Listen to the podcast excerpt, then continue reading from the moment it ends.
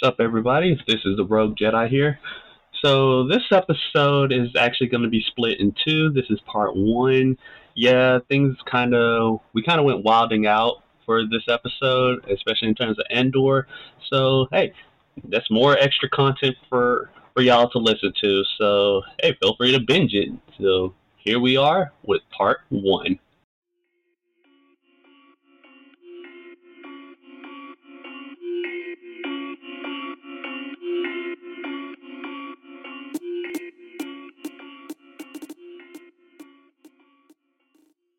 All right, we are here. We are here, peoples. Um, I uh, let's just say that things are things have popped off recently, and I I have I have to ask you all if you were out in space and you you had to come across there there was like a vial or like three vials of a virus that had to break out, and you're forced to take one of them to to infect all the people on the ship with. Which one would it be? Would it be the pretty much xenomorph eggs? Would you want a, a the Blackwing virus from Star Wars, aka Death Troopers, or would you want necromorphs from Dead Space? Mm, that's a good one. I definitely wouldn't want the chest bursters because that's the end of it. Um, but I'll go with the Dead Space uh, necromorphs because I, I feel like if you can focus on the tentacles, you have a chance. So I'm gonna roll with that. Oh man. Uh I'm not sure that I know what some of these things are. Um so I don't know. I guess the the Star Wars one. Sure, let's go with that one. Mm, mm, perfect, perfect. I see 'cause I- yeah, whatever. I mean, I was also gonna go with the the Death Troopers because at least that one would uh see the chest bursters. I mean, no, Mm-mm. no, just just no thanks. just kill me right, just kill me right before it happens, because I'm not about to get taken out like that. Necromorphs is a definite no because I ain't trying to get mutated. At, at least, at least the Death Troopers, you you're still mostly human, or at least humanoid, because Enough.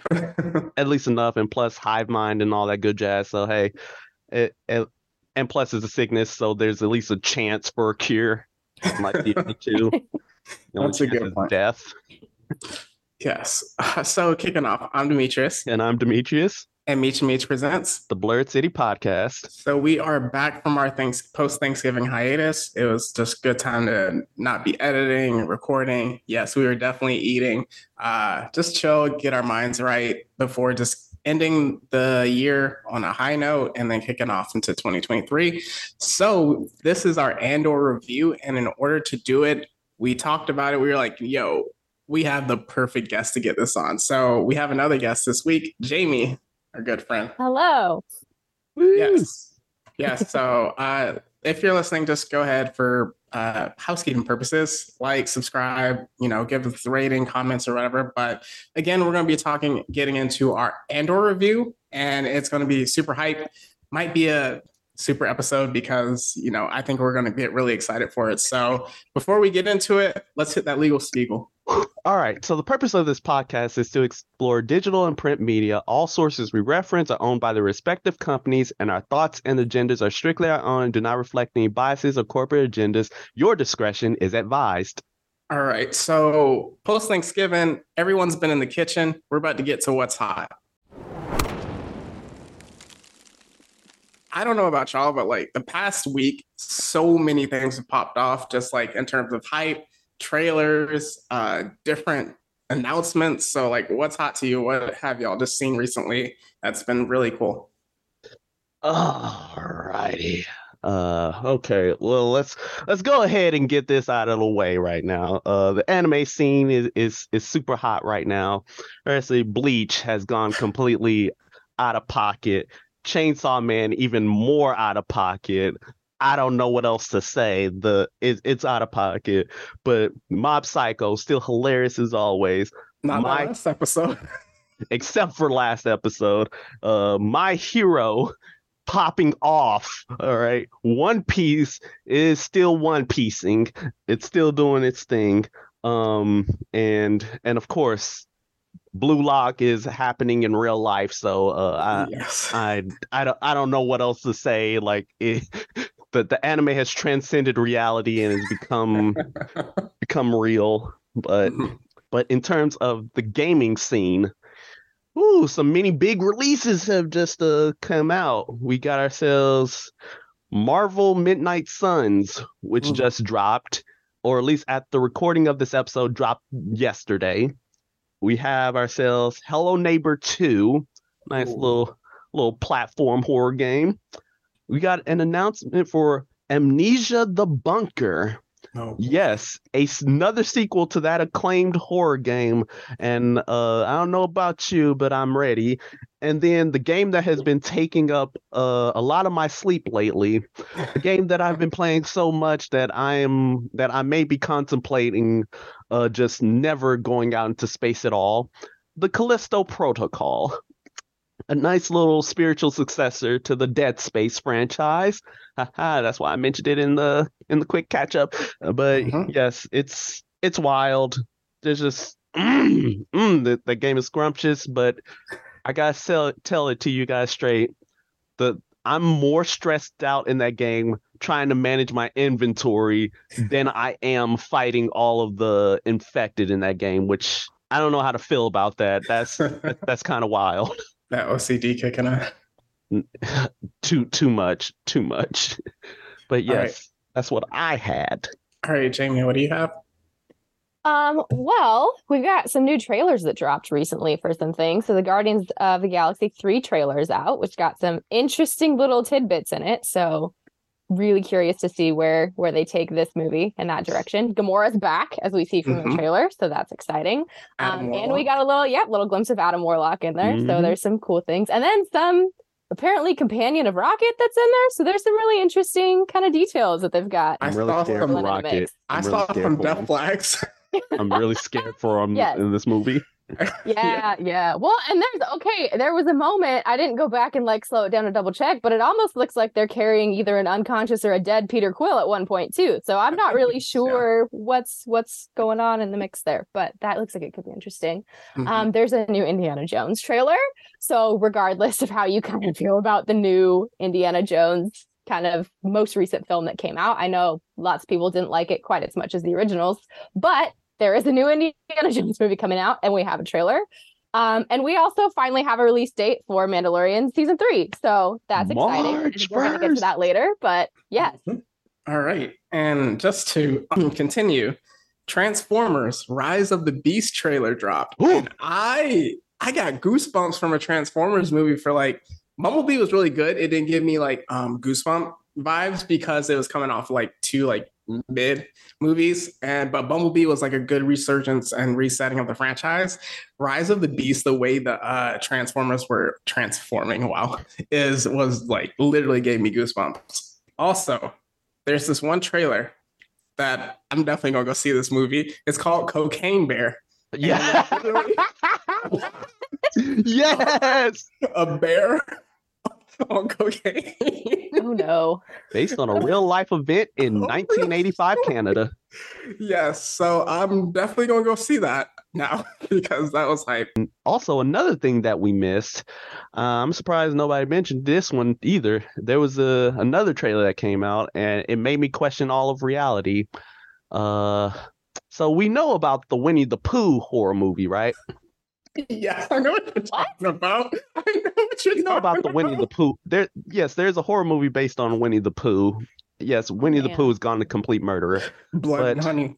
But there's another one, another one that dropped, and now I'm questioning all of humanity, and I'm forced to go watch it because it it combines two holidays, it combines Christmas and combines hor- Halloween and horror. They released a horror movie trailer for The Grinch. What? The mean one. Yes, Oh no. yes, The Grinch has now become a horror movie, and I have no choice but to watch it. There's, I don't know how to feel. I have to see it because now my curiosity has been piqued beyond comprehension.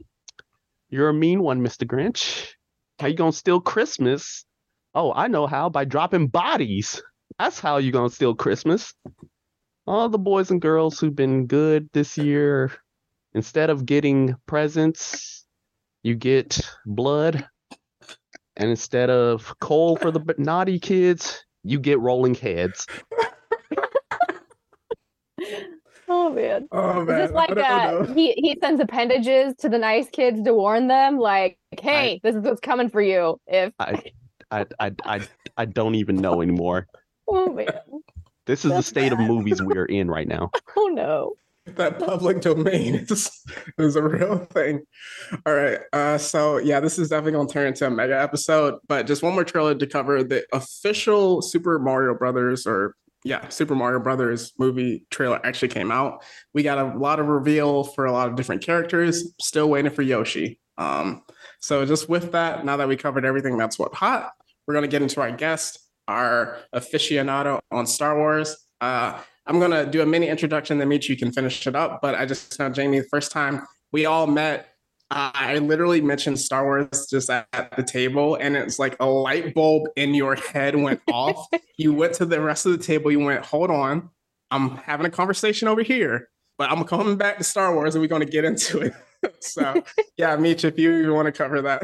Oh, oh man. And f- unfortunately, I wasn't there for that part of the conversation. I came like slightly later, but hey, but yes, now is the time our, we introduced our esteemed guest. So, Jamie, tell the good peoples out here on the internet who you is, what what you into, what you what you all about.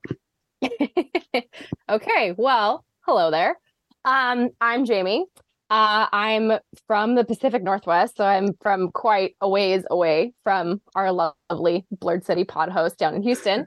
Um, but gosh, who am I? I'm currently a medical student. I was formerly a student athlete, so that's taken up a lot of my life and a lot of my time over the years and recently.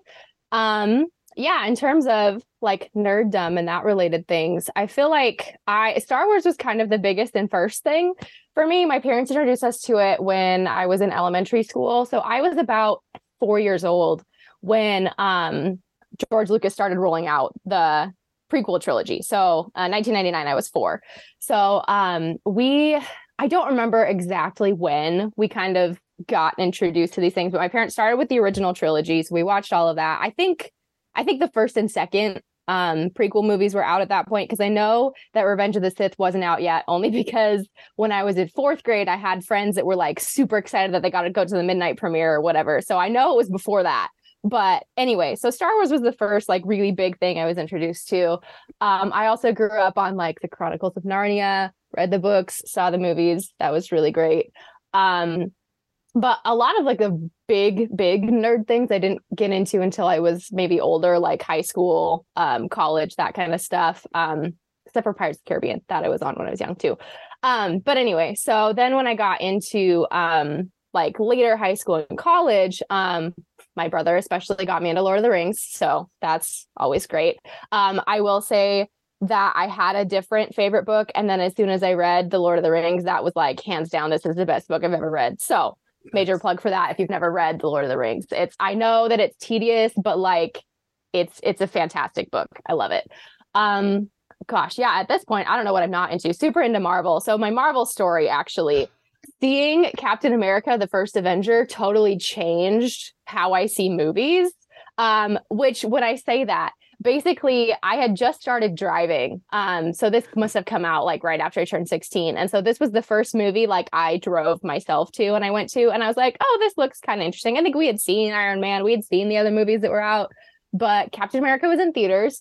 So I went and saw it and I went to like the 10 p.m. at night, like showing a few weeks after it came out. I was the only one in the theater. So it was like perfect, sat in the middle of the back. The movie was amazing. Just the whole experience. I was like, whoa, first of all, I'm going to do this all the time now. So then the 10 p.m. showing like became my favorite show to go watch. So that's kind of how I saw every movie after that. But like that's what really got me into the MCU was Captain America: The First Avenger. So of course, Steve Rogers is my personal favorite if we're talking, you know, Marvel characters. Although that's like he's my favorite character. Although if I was gonna like be a Marvel character, of I'd of course choose either Wanda or Jean Grey. Those are favorites. So love mm. the X Men too. All of that kind of whole Marvel universe that's going on.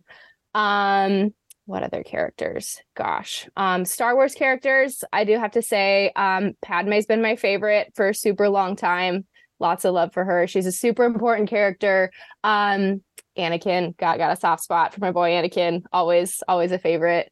Um, so yeah, I have some extended universe favorite characters there too. So Jaina Solo is actually one of my favorite oh. characters. So I have a whole lot of opinions on my disappointments in the sequel trilogy, mostly because I really wanted to see Jaina Solo and they decided to, you know, do the Disney thing. So I have a whole side spiel on that that I won't go into. But anyway, so yeah, so I just I fell in love with the stories. Um, I fell in love with just the way that I don't know, yeah, the characters kind of speak to you in a way, and then yeah, I think there's there's certain movies like Star Wars for me honestly was a movie that there was challenging things going on in my life at the time and like kind of turned to some of that stuff to help emotionally get me through it. So I think that's part of my bond with Star Wars. But anyway, um so what am I into now? Um well, everything Star Wars related, obviously. um since there's a whole lot of that going on and I'm super, super, super stoked for Ahsoka. That's like the thing I'm most excited about right now. Um, so I think that's going to be like their next big thing. But yeah, in terms of like right now, I mean, I feel like I'm kind of between shows right now because everything I'm watching either has finished its most recent season or we're in the anticipation period of what's coming.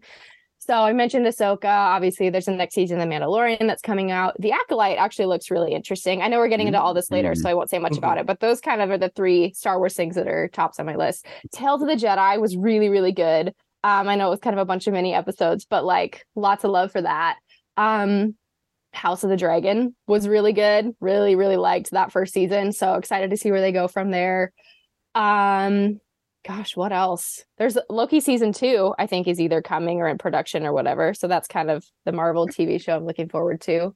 Um, other than that, I just started watching Sandman recently Um, because um, I heard good things oh, about yeah, that. Yeah, so um, yeah. I've only I'm only like one episode into it, but it seems really interesting so far. So excited to see where that goes. And then uh, Wednesday, the new Addams Family show. I, I want to watch that. Super, yeah, wanting to get into. It. So yeah, that's kind of where I'm at right now.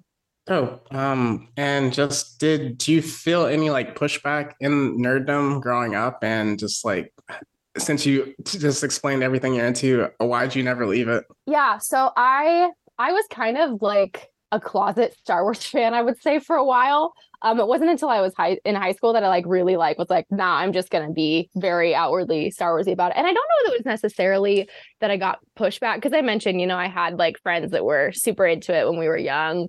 Um, I think I don't. Well, the only like thing I could maybe state that's pushbacky is like you know sometimes when you're really excited about things and people aren't, they kind of give you that oh that's nice kind of type of response. So that can be kind of discouraging. But that's that's kind of the only pushback I've had with it.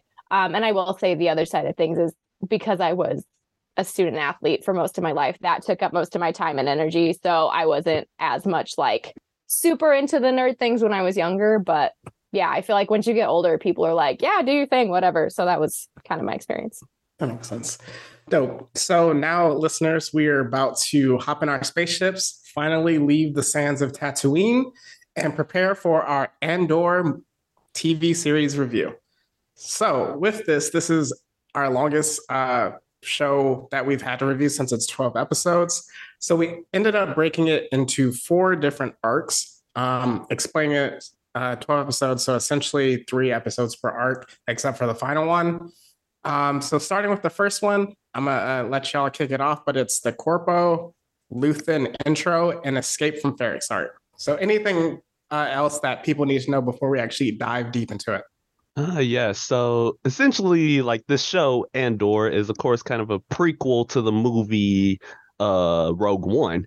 And essentially, you get to learn more about the ca- character of Cassian Andor, a character who uh, I guess many people gravitated to, to uh, wanted to learn more about. So much so that you created a whole show dedicated to him that got two whole seasons. But uh, but yeah, so like this is this is different from your prototypical uh, Star Wars show or any other property, much like Rogue One was completely different as well. So you're gonna get a lot of those uh those feelings and uh a- attitude and mood and tone throughout the entire show. So if you haven't watched it, uh I'm a, I advise you right now leave.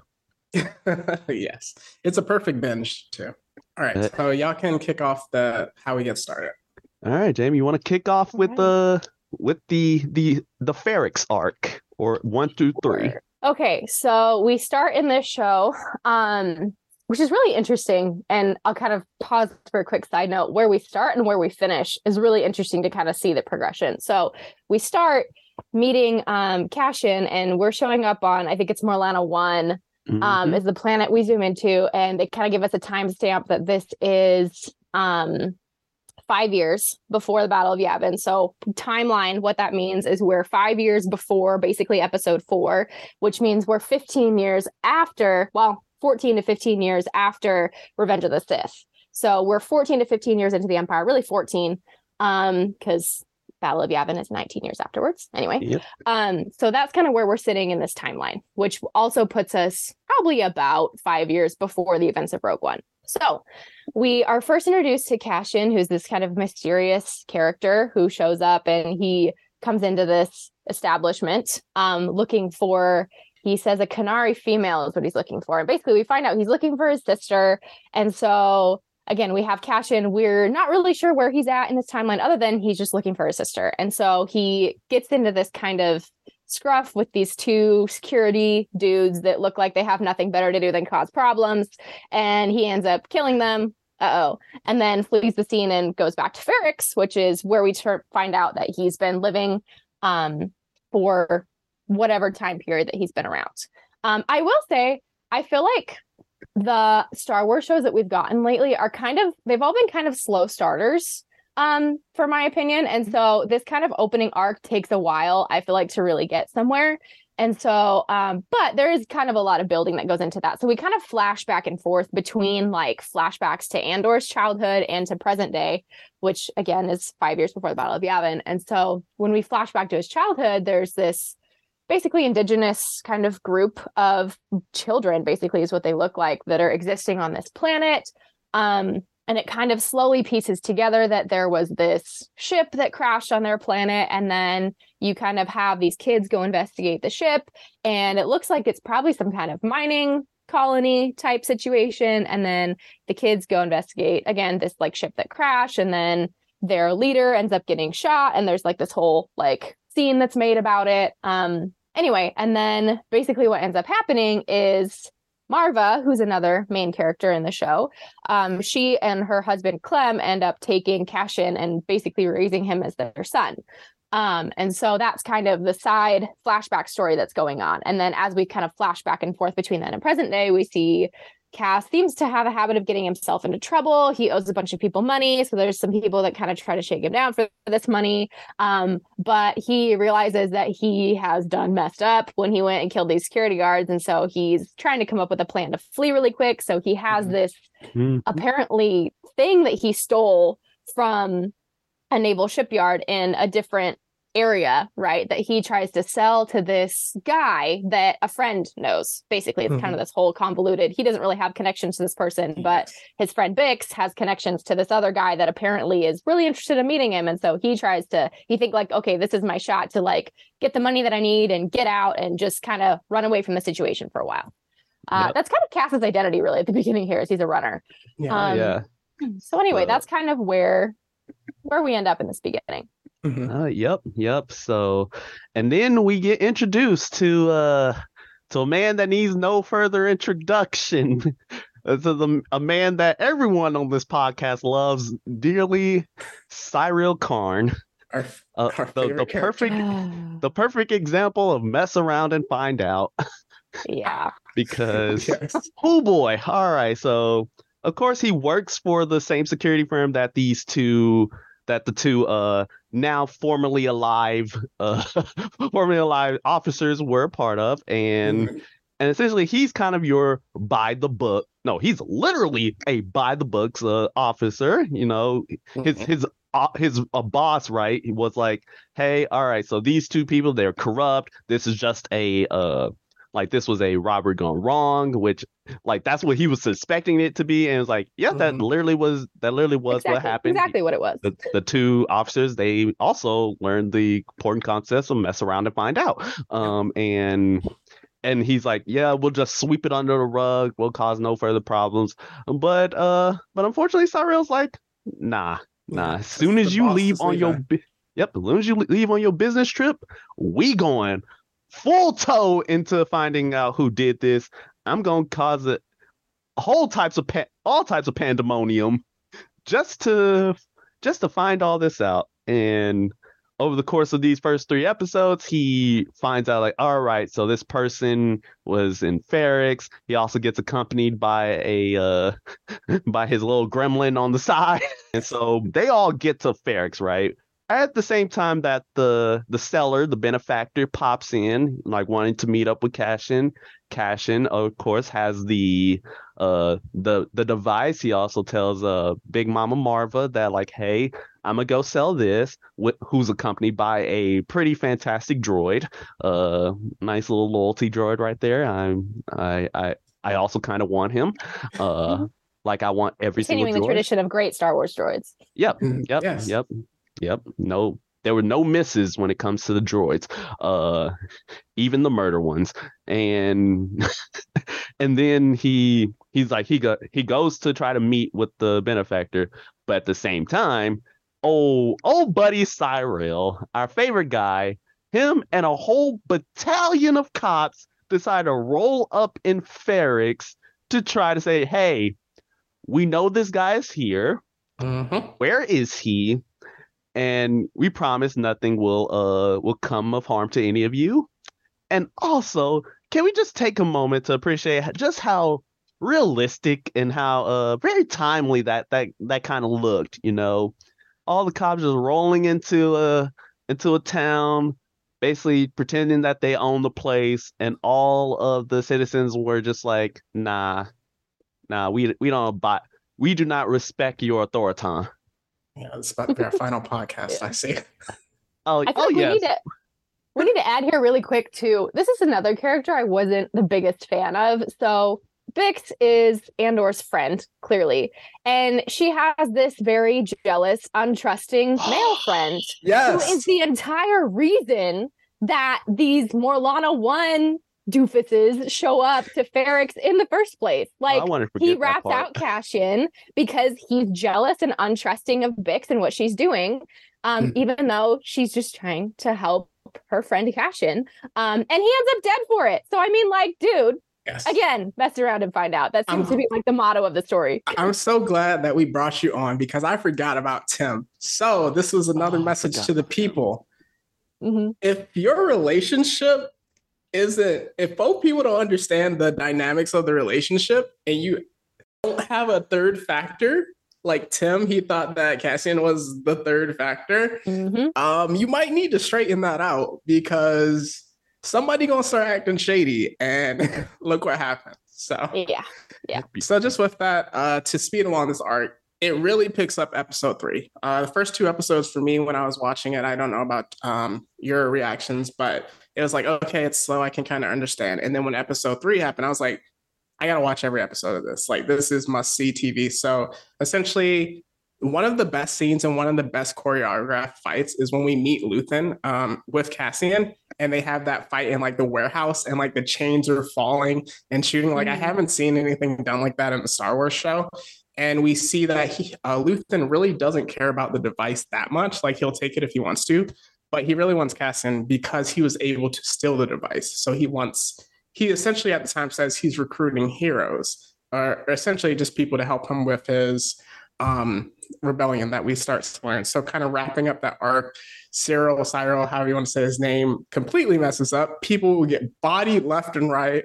Um, he gets stripped, demoted, and then we, at the time, we also start to finally see the Imperials, and they're like, "Yo, you messed this up. We taking over." So that leads us into, ooh, my second favorite arc because the one after it is so elite. But Yeah. the Aldhani heist arc and the birth of the rebellion arc. So if y'all want to go with that, Yeah.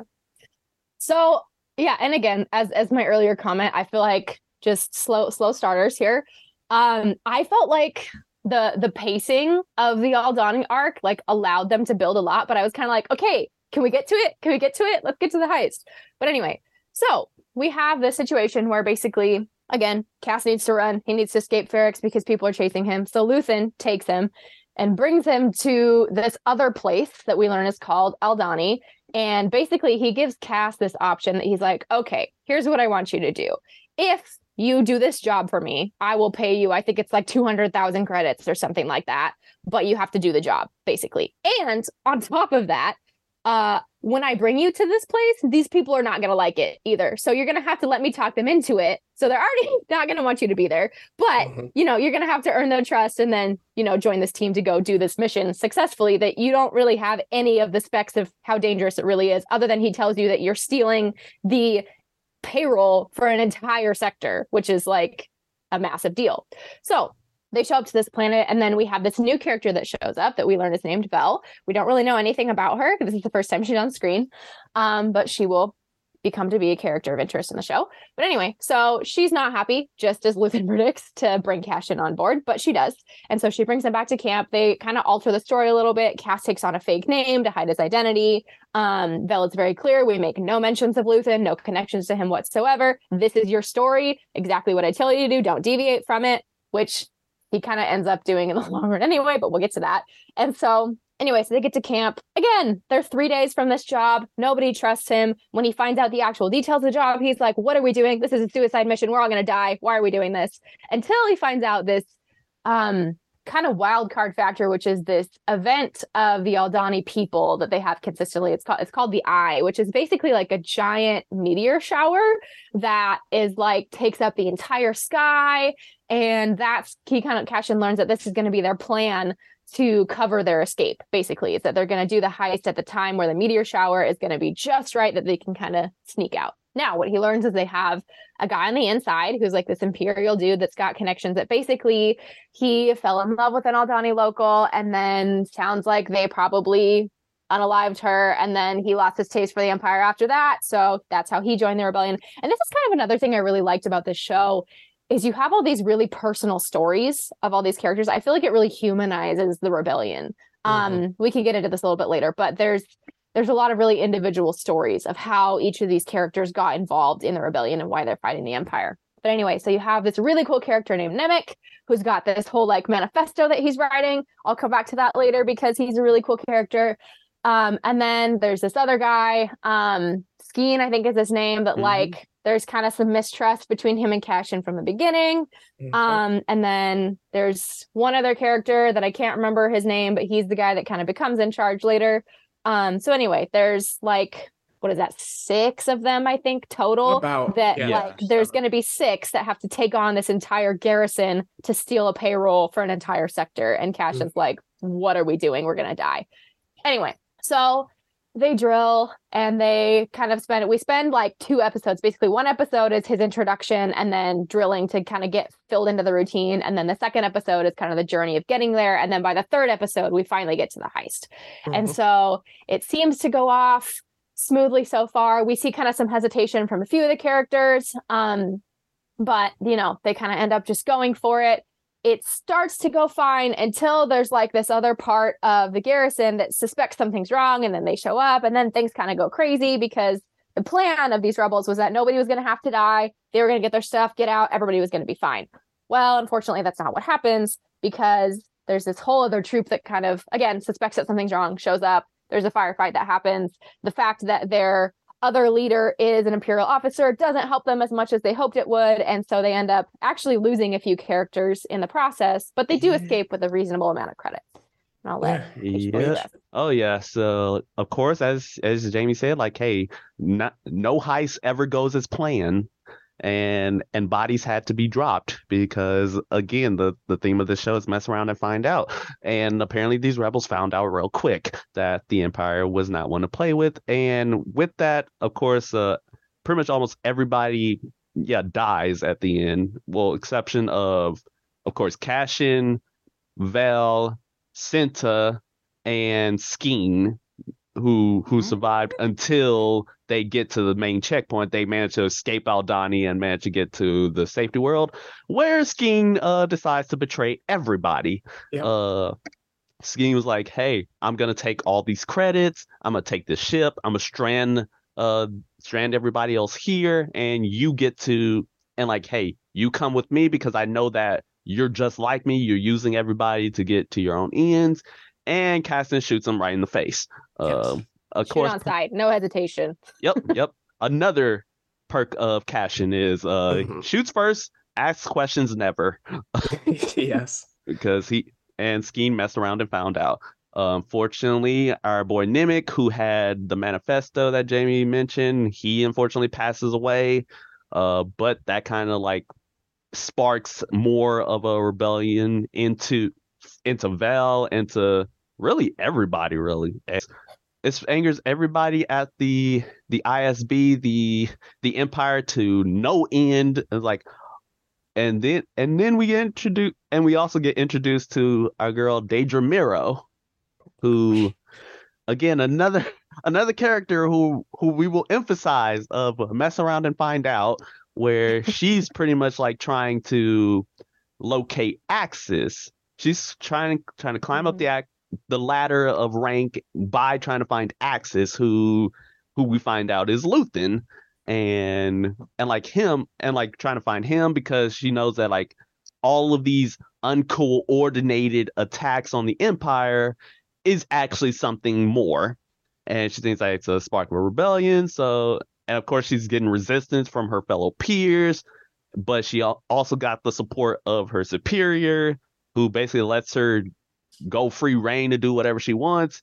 And we kind of semi rooted for her while she's in while she's dealing with empire.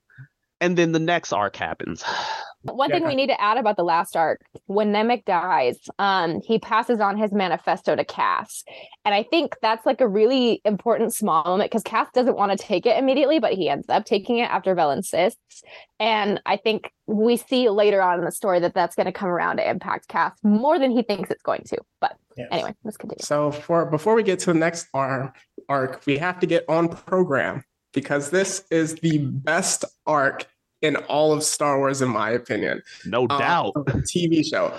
So this is what I would call the Imperial Crackdown prison arc. This is elite storytelling, elite acting all throughout. So with that, uh, the heist is successful, and Andor decides he wants to go to Florida to um, relax, get away from the Empire. And with this, uh, the Empire is completely cracking down. Also on the side thing, something that a character that at first I was like, I don't care about this character, stop showing me, was like Senator. I forget her last name. Senator Mon Mothma, Mothma. right? So Senator Mothma. So she is working with Luthen in the background, and she's like trying to fund essentially the uh, rebellion. And she doesn't know about his big heist, so she's trying to like cover up her funds with the Ponzi scheme that's going on with laundering money and stuff like that. But also, we find out, I believe in this arc, that she's also related to Vel, who is her cousin. Uh, so that Mhm. was definitely shocking. So with the Imperial crackdown, um, ISB completely takes over all the sectors, raising taxes. People are getting arrested left and right for just like dumb stuff. And we'll get into just like the realness of this later, um, this entire show. So just with that, crackdown, and then Andor gets himself in trouble again. Yeah. Uh, I will mention too, one thing that's going to show up that kind of started showing up in the last arc and will show up as we kind of piece back and forth to Luthen specifically in this kind of middle arc is he has this really, really cool shop that's got Mhm. all these really crazy Easter eggs in it. Yes. Um, that we'll talk about that later, but I had to throw that in now to make sure we didn't forget it. Anyway, so yeah, so Cass runs away thinking he's escaped, and then this is this is just kind of perfect cinematic irony, I guess, is what that would be. That like he escapes getting caught for being part of a rebellious act, and then basically gets arrested on this other planet for being in the wrong place at the wrong time, In while Florida. people are being basically accused of insurrection against the empire. So it's funny because he kind of gets arrested for doing a lesser version of what he did, except he wasn't actually guilty of it at the time he got arrested. But anyway, so he gets arrested and gets sentenced to like six years or whatever of prison. And then he gets sent to this place called Narkina 5, right? Which they show up, and the first thing you see is like the people that work there are wearing shoes, but the prisoners aren't wearing any shoes. And then you learn that basically the floors are like electric floors. And so they basically electrocute the prisoners into submission, which is wild. Um, anyway, and so it's just this really regimented, strict um, prison system where you find out that they're building something. Like they spend their entire day, it's basically prison labor. They spend all of their days working and building things, which of course you would have to be totally, completely new to Star Wars to not immediately recognize they're probably building Death Star pieces because what else is the Empire building at this time? Anyway, so they're building these giant, almost wagon wheel looking things without the wheel. But anyway, so they spend their whole day trying to be the table that gets the most of these little wagon wheel spire things shipped out to go send the Empire. And I think it's they have some rule that the table that performs the least gets Ugh. like electrocuted at the end of the day, which again, like just a lot of pain motivation here in this prison. Um, but when Cass gets assigned to his floor, we meet the next kind of set of really cool characters. Most notably, we have Kino Loy, who is, I'm sure, a fan favorite Andy Serkis. We love him from Lord of the Rings. We love him from Marvel. He's now in Star Wars. He's everywhere. He's great. Venom so, director. yes. His first ever Star Wars appearance. Oh yes. His first ever Star Wars appearance. yes. So he's yeah, he's basically the kind of person that's in charge of this prison floor that's driving Cass, it's driving all these other guys to kind of keep their production up. Um, and he kind of seems like this character that's just obsessed with kind of staying on target and staying focused on what they need to do. We'll kind of see that change as the art continues, but we see kind of Cass and a couple of his other friends, I guess you could say, at this prison start right away to try to figure out, okay, how do I get out of this place? Mm-hmm. And this whole thing intensifies one night when we we see that they the prisoners kind of have this way of sending messages to each other kind of through sign language through the different levels because there's like what seven different levels and like 100 or 200 like men per level or something like that. So there's lots of these shifts in this prison. And so they kind of communicate what's going on to each other. And one night you just like see they're waiting to be let off the bridge, which is like where they wait between where they work and where they go sleep. And so they're waiting, and then just all the power shuts down, and everybody starts freaking out. And then the power immediately sh- turns back on, and then everybody's screaming, Something's really wrong in level two. And like everybody's freaking out. And Kino, of course, again, focused on just saying, It's like, everybody forget about it. Just stay on program, stay focused, and let's just whatever. Now, what we end up finding out again, there's this uh, character Ulaf, who's another one of the fellow prisoners that's working. He's kind of an older guy. Um, mm-hmm. Um, poor poor Ulaf, unfortunately, um, does not survive the story arc. He kind of again, he's older. He's being subject to strenuous work all day. Um, given that I'm a medical student, I have to say he must have some cardiovascular disease because that's what ends up happening. He has and he gets electrocuted. Yeah, well, yes, he gets electrocuted, which doesn't help. He ends up having a stroke. Um, during his like and there it's really sad because they make some big deal over he has like five shifts left or something. So they're just trying to get him through to when he should be released.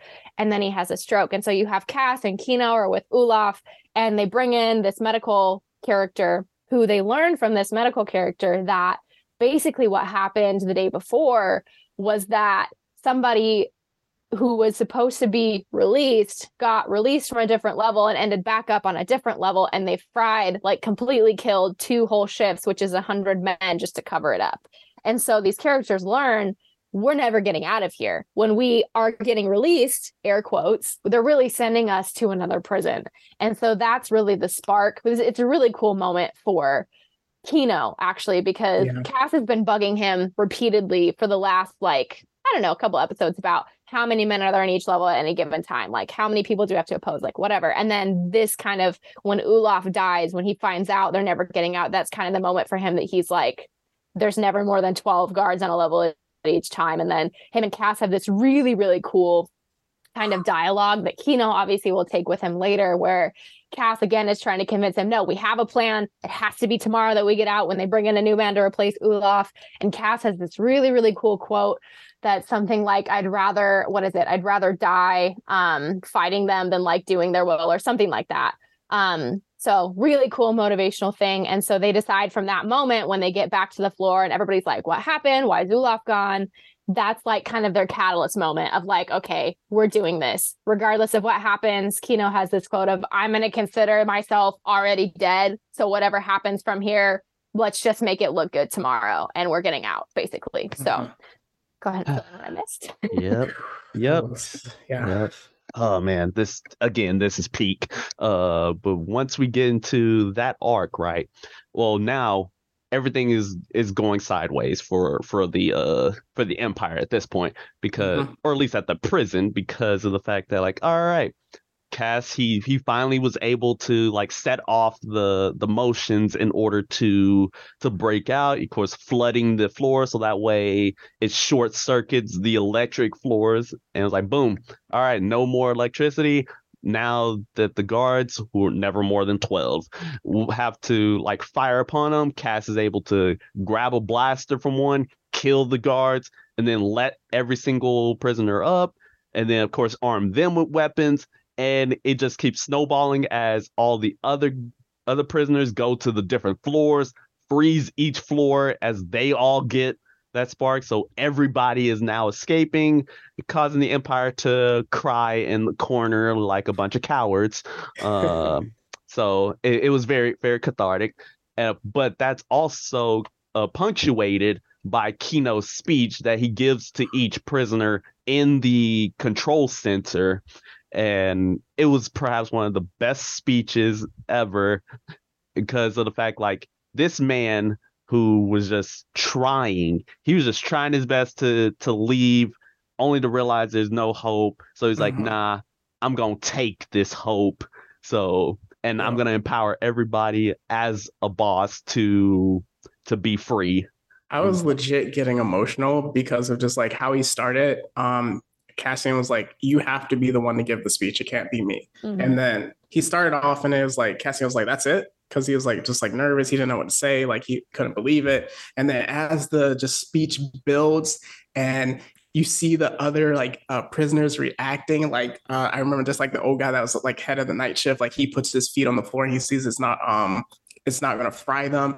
And then uh, Kino is just like, yo, if you fall down, pick somebody up, keep going, just keep climbing one way out, one way out, and then it just builds and builds until they get to like the escape, uh, the escape Mhm. uh, essentially. But they have to jump, and it's the Oh. most heartbreaking scene because he's like, I can't swim. And like you, that's the only way you're gonna get to freedom. You have to jump into the water. I guess we forgot to mention that this prison is in the middle of an ocean. So Yes. yeah yes, that's an important detail. completely in the middle. So like it's swimmable to land, but if like you can't swim, you can't get it.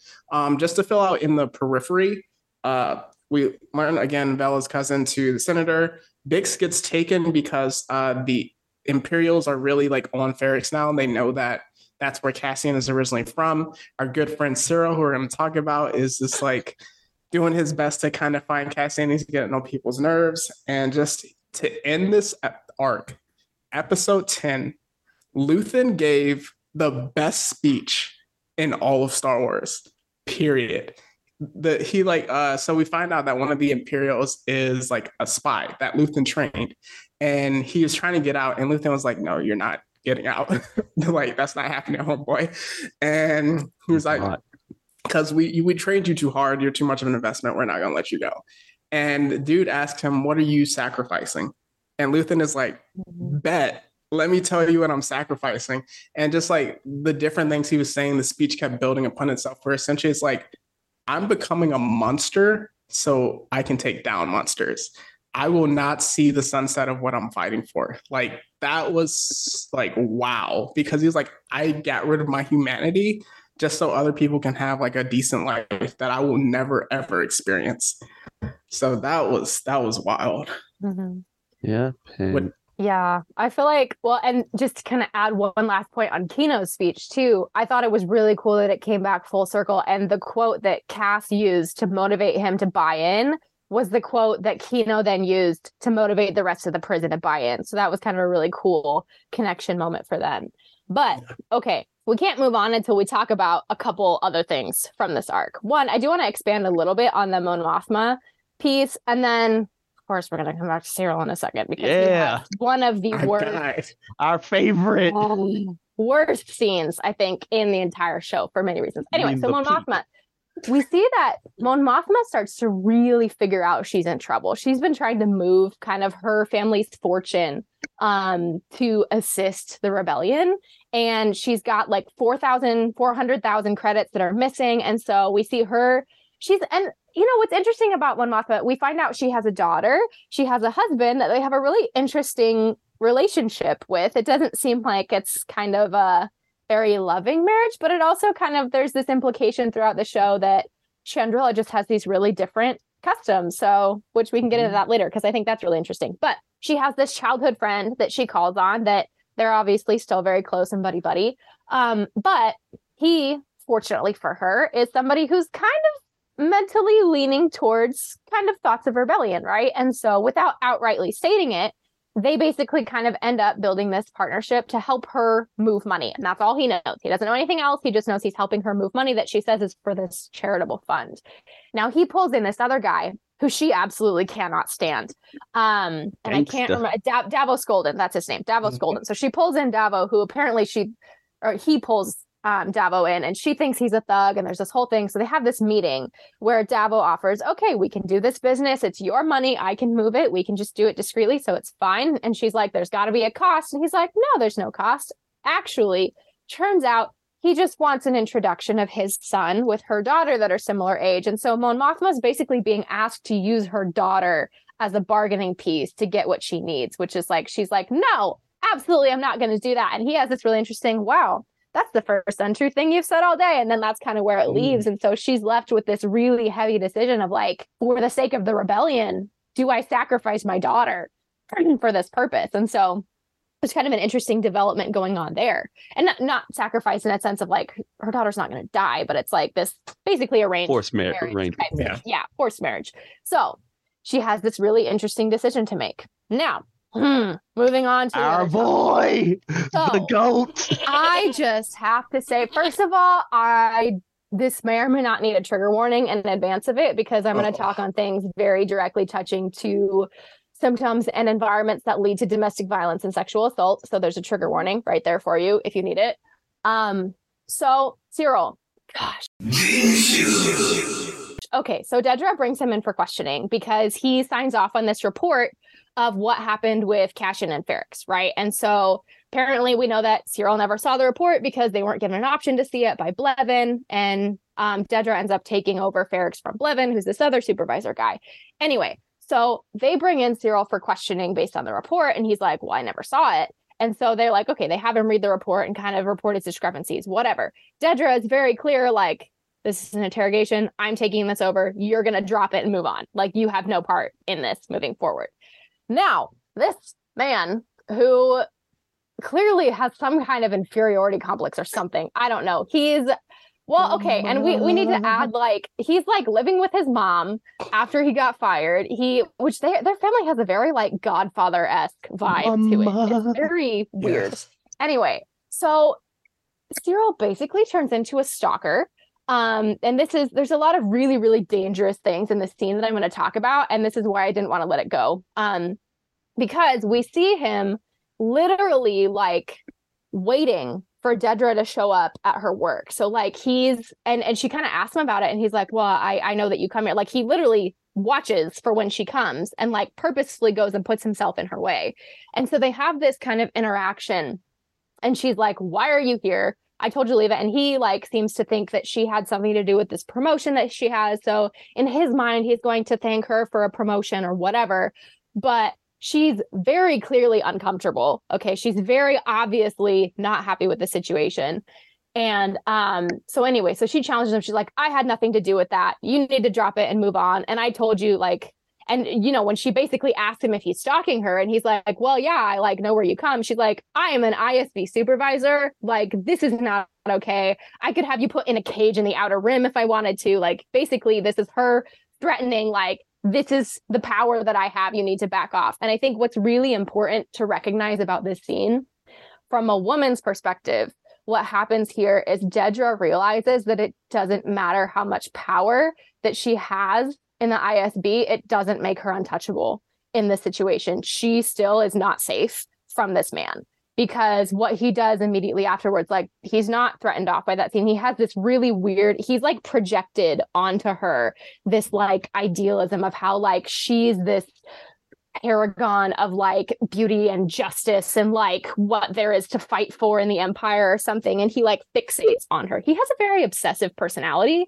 Honestly he like fixates on her as this object and and really that's what she is to him at this point. She becomes an object to him for him to fixate on and she tries to move on and he physically grabs her and stops her. So again this is a very dangerous dangerous situation because again uh, I promise you, she's terrified in this moment. And we see that kind of in the scenes that come afterwards. But he's literally behaving in a way that's like, it's like he feels he has this entitlement to her. Um, and we'll touch back on this kind of at the end because I think there's another scene that supports this. But this whole scene in general, just I think it really shows Dedra that, like, okay, it doesn't matter that I'm a super high ranking officer. Like, I'm still not safe um, to mm-hmm. just like be here. And so that's a really, really important, like everything in that scene is kind of exactly the setup of really a potential for either if if that were to become a future relationship well he's a stalker right? So this is the potential for things like sexual assault domestic violence like that's how situations arise in real life. That's what it looks like. And so i'm curious where they're going to take these two characters because like that whole scene it was in episode 9 just in case anybody's curious. That whole scene in its entirety is just completely problematic. So that's my spiel on that Cool, cool, cool. Definitely just like cool to see that different perspective. Uh, and then just wrapping up as we go into the next arc, uh, it's essentially uh, Maarva, his Cassian's adopted mom has died. So he does what everyone does in these movies or TV shows where you go back to when everyone is watching you when someone's died. And essentially it's it's a very it builds to a powder keg where Maarva is give her not her ghost, but she has a projection um, before she dies. That yes, a hologram that gives a speech, and it's just a really cool scene. Um, everyone comes back to Ferrix. Cassian's there, Luthen's there, and they're trying to kill Cassian. And then, just with that, Maarva's speech causes essentially all the people of Ferrix, well, not all, but a lot of people in Ferrix to rebel against the ISB. And just going from there, it's just like kind of ending. If you want to take it, pandemonium. Mm-hmm. yeah. So I think parts that I really liked about these final two episodes. Um, first of all, it was like the way that Cass kind of learned that his mom died was really rough because he like calls even when he knows it's unsafe to send a message to her. And then um Zan, I think, is who answered, and he was like, Oh, Cass, you don't know, like your mom's dead. And then Cass, of course, shouldn't come back, but he ends up coming back because it's his mom.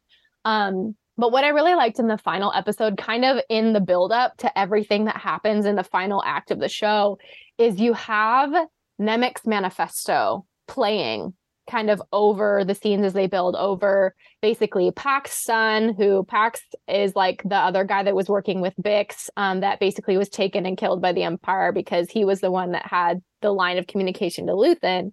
And so you have Pax's son, who's basically building a bomb um, that it's playing over that. And then you have um, Bix, who's sitting in prison after being tortured, and like the manifesto is playing over that. And then you even have Cass kind of walking around because Cass is the one who has the manifesto and he's kind of playing it and he's listening to it.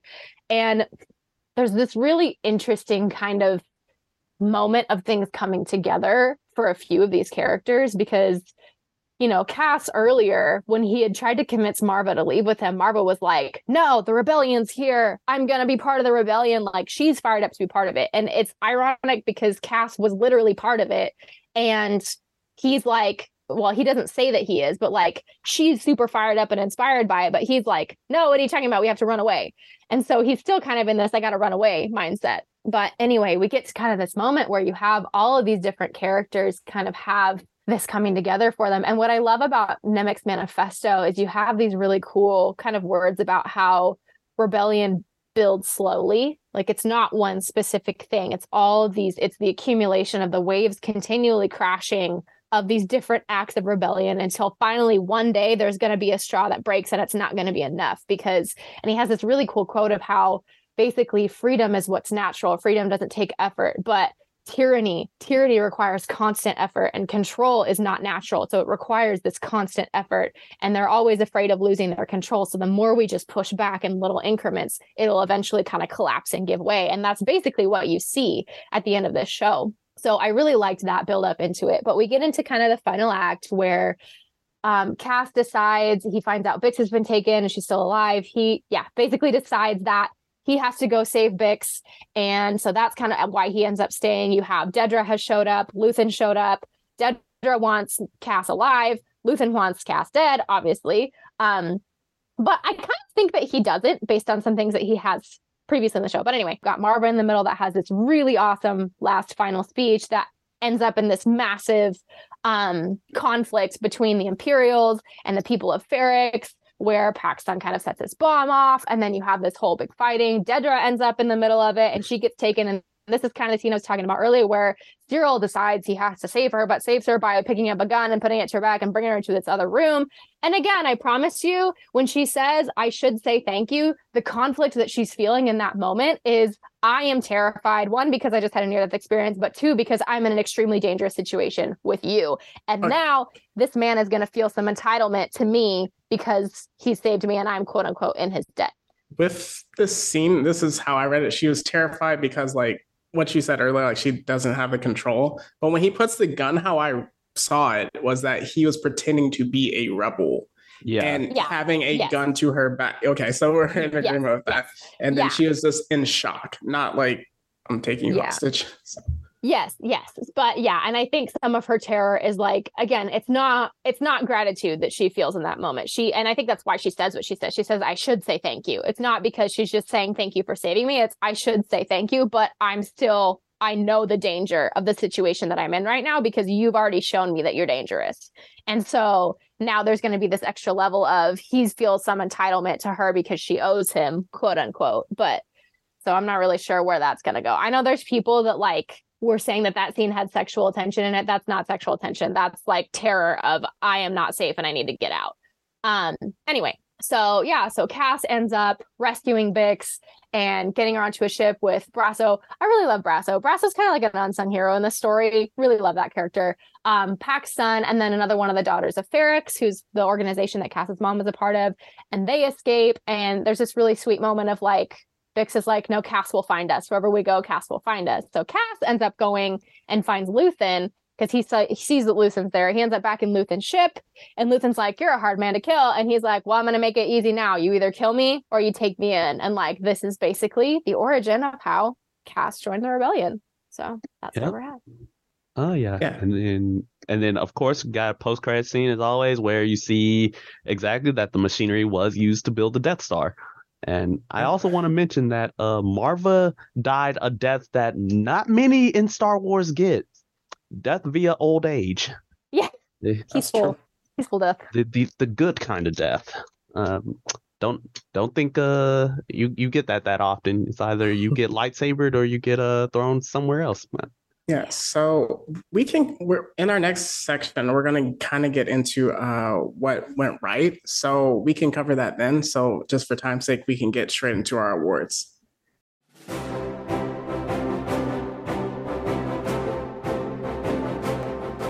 And kicking off the awards, I am going with the op of the year.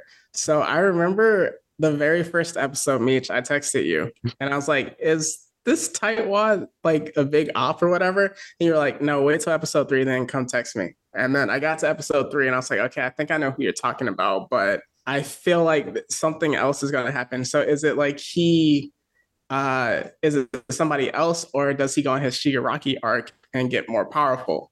And you were just like, just keep watching. Uh, but with this, this is going, it's the first one, but it's a co-op of the year because Dedra is the more dangerous of the ops and more powerful one. But Syril embodies the the persona of an op, of not letting it go, of just like continuing after Andor endlessly. Like he literally gets fired and like what you talked about earlier, where he um he just keeps going after it, keeps sending reports, sending reports to the point where they're like, "Yo, stop!" Like he even goes to like the uh, the funeral scene with um, Sergeant Mosk, which is a really funny scene, and like they like have their hats together and everything, and he like, "Yo, I'm looking for you, uh, Andor." So it's just like the not letting it go embodies the definition of an op. So Dedra and most importantly, Syril, come get the Op of the Year award. And and Syril, you you might as well just stay up for these next awards because I already know what's about to happen. Let's let's go ahead and get it with our newest award, the Simp of the Year award.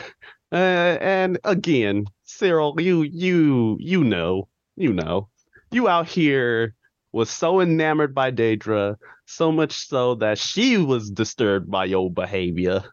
And the fact you stalked this woman at her job. I don't know anybody else who would do that. Sir. Oh, oh, and let's keep on going with uh with how you saved her and the fact you had that look in your eye that was just oh nah oh nah you have a problem so sir so sir just stay up here for your simp of the year award Okay, so the first award that I want to give out um is I don't know, maybe a new award. Uh I'm going to give out the Take Me There award. Um because and I'm going to give this to Luthen's shop specifically. I kind of mentioned it earlier, but there's so many just little fun things in there um, there's I mentioned Padme's my favorite character, so Padme's headdress from episode two is in there. There's a Gungan shield from episode one that's in there. There's like the little tablets from the World Between Worlds episode of Star Wars Rebels that's in there. There's Sith holocrons, there's Jedi holocrons, there's Starkiller's armor. There's just so many really exciting Easter eggs in there. And actually, that Starkiller one was confirmed by an article that's on StarWars.com. Fun fact, so that's official. They also mentioned there's like the little stones from Indiana Jones that are in there somewhere too. So the you know, Star Wars kind of considers wow. or continues its classic pulling in of other kind of Lucasfilm related worlds, but also just bigger connections to the Star Wars universe. So if I could visit anywhere in the show, that's that's where I would go. Take me there. All right. And for our next award, it's the You Was Really Spitting Award. So at the uh in the one way out episode, this would have went to one person, but then the person after literally gave one of the best speeches I've ever heard. So Luthen, come get the You Was Really Spitting Award because this was just like moving in so many ways. Um, really laying out the cost of rebellion. I think a lot of times we just see that, okay, yes, we're rebelling, freedom, yada, yada, yada. Let's take down the empire. But he just really outlaid what it takes to lead a rebellion and to like hold it together. So Luthen, he was really spitting. Ah, yes. And our next award is the Stealing Money Award, an award that goes to any actor who just comes up on the scene and just steals every scene that they're in. I gotta give it to Andy Serkis as Kino. Like my man's went through it that whole arc. You saw his development change from a man who's just trying to make it through. You saw all the hope in his eyes, only to get it destroyed, uh, and then see it spark a light of rebellion. And only Andy Serkis could could pull off that range of emotion. Uh, I would love to see see Kino return in more episodes. I would love to see Andy Serkis return in episodes.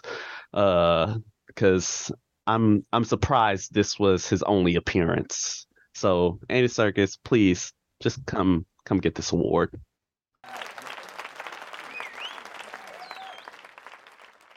Okay, so next I'm gonna give out the biggest idiot award. You guys already know where it's going. This is going to Syril Karn. I just your behavior is unacceptable.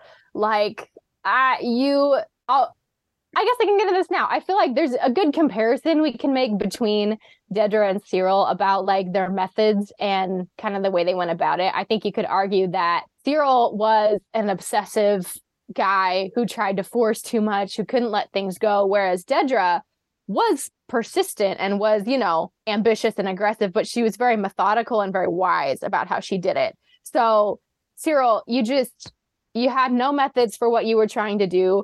The things that you did were completely unacceptable. Like and you caused way more problems than you should have and you should have just listened to your supervisor in the first place. So you are the biggest idiot in the show.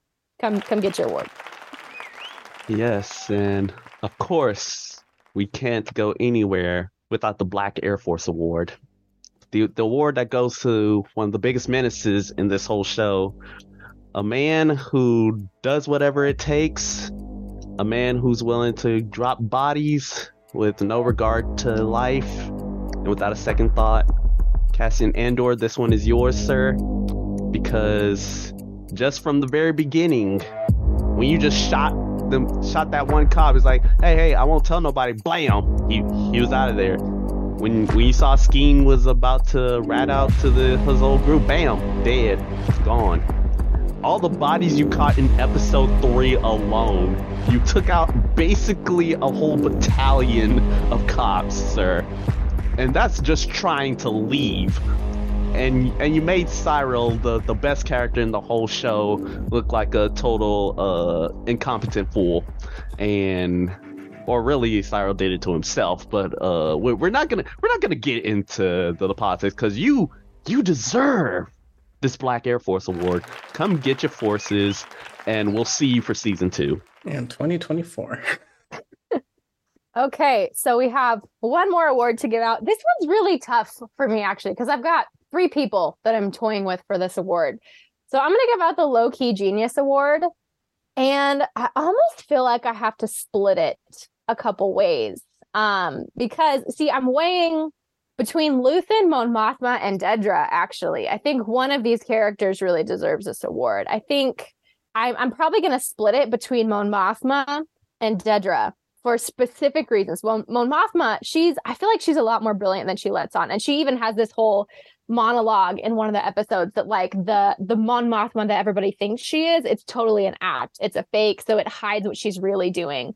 Um, and she says she learned from Palpatine, and we know Palpatine's a genius. So anyway, she's she's learned from the master himself.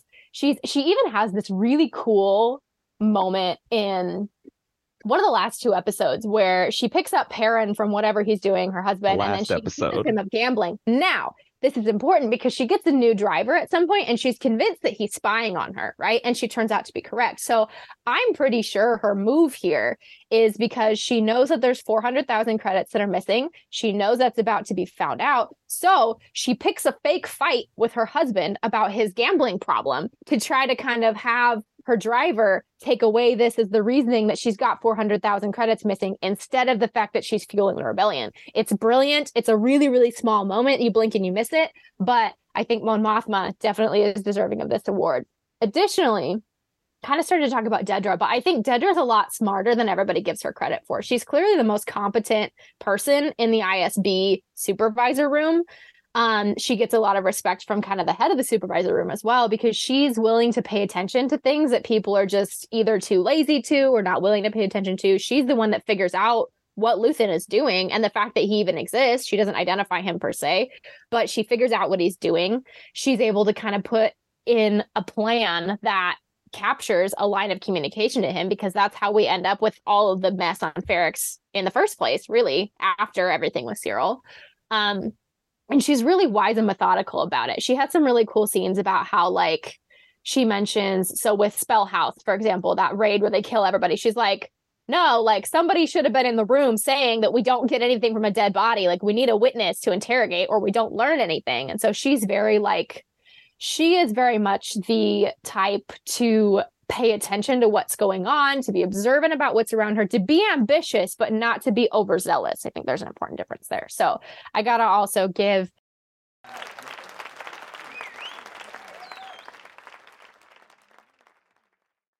Dedra um, the Low Key Genius Award here. All right. Now that awards have been handed out, we are going to get into our tiers. So, Meech, can you read it off for us?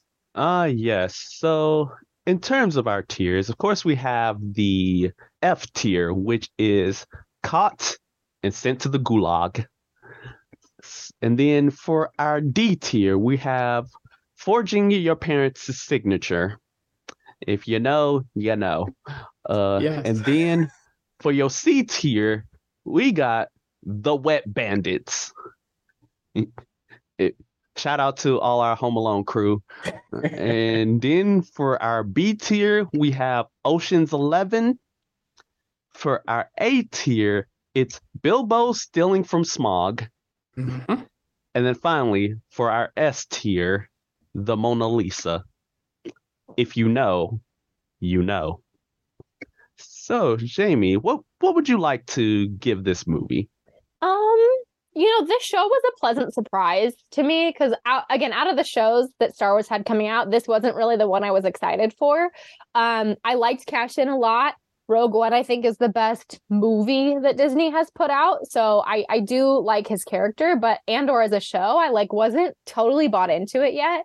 But it ended up being a lot better in a lot of ways than I than I thought it was going to be. So I think I'll give it I'll give it an A tier on this. Not not quite S tier, but I'll give it an A tier. Hmm. Yes. Yes.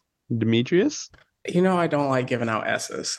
Um, but when it got to the Aldhani and the prison art, I was like, I need a season two right now. Uh, this is an S tier show, in my opinion, just because it's so different. Um, maybe that's why I just feel like hype, a lot of hype behind it, but it's like just good on like a lot of different levels of character growth, of just like the plot, and just even taking it different. I feel like for this particular show, I felt more concerning the plot rather than I did just like with Mandalorian, which I absolutely love. I feel like it's a lot of character building and just like the relationships that I love. With this, I felt like I felt the struggle of the characters and like against the Empire. So I'm giving it an S tier.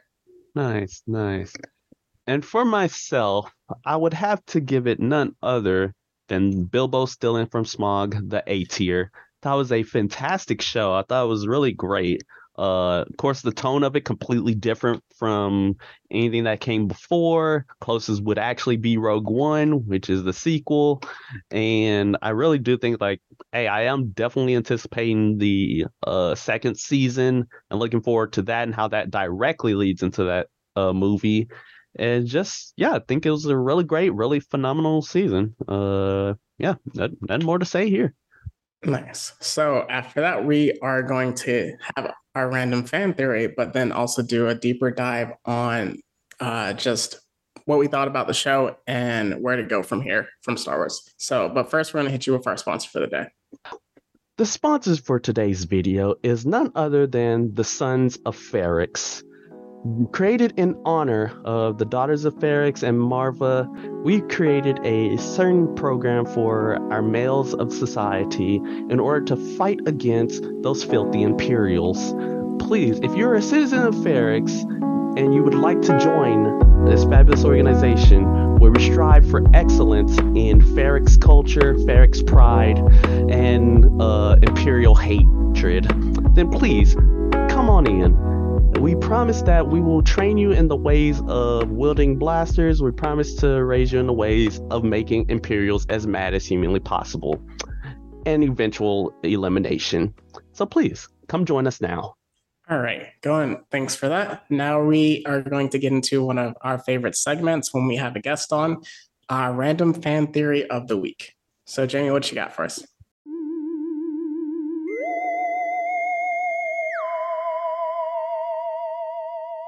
Okay, so I have a couple things related to Andor, which is side note why we're doing this at the end instead of the beginning of the show.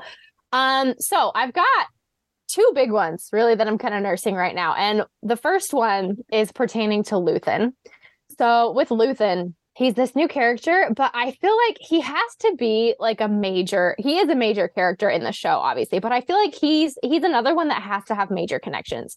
Like we saw that Vel is Mon Mothma's cousin, and that's her connection.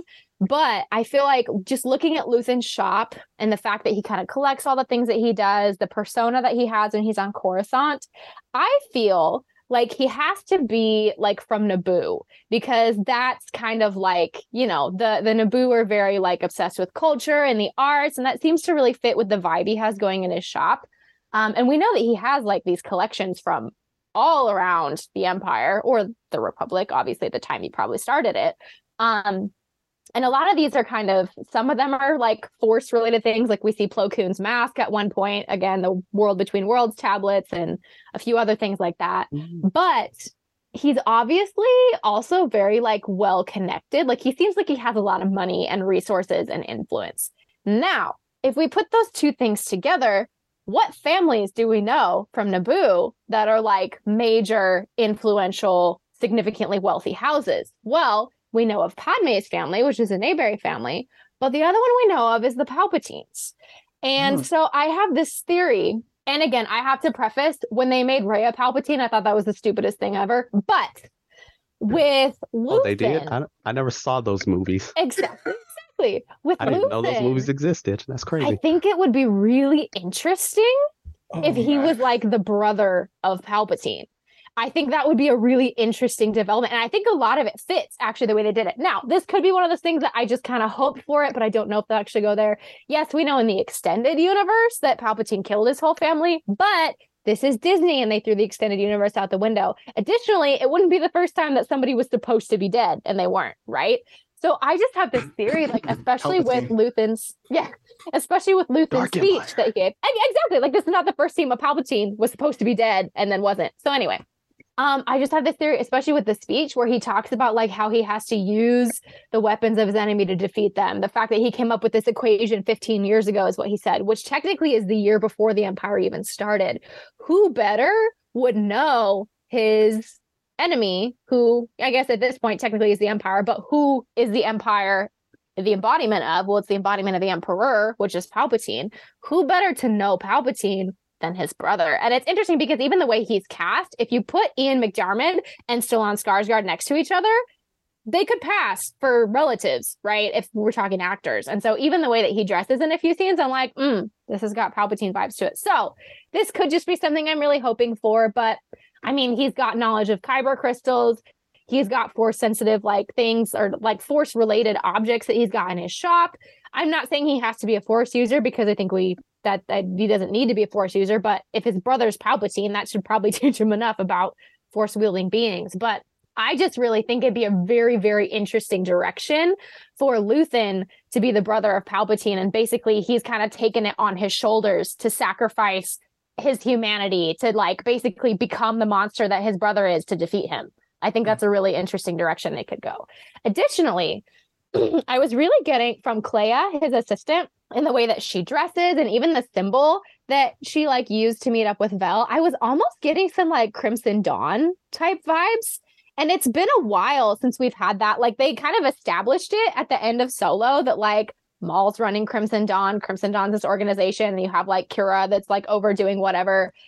But they haven't really come back to it. So I think it'd be really interesting if somehow Crimson Dawn has different ties to the rebellion. So those are kind of my two theories that I have working on Andor right now. Luthen's the one that I'm like kind of most hoping is the way that it goes. But either way, I think Luthen has to be some majorly important, influential character. So that's what I got for you.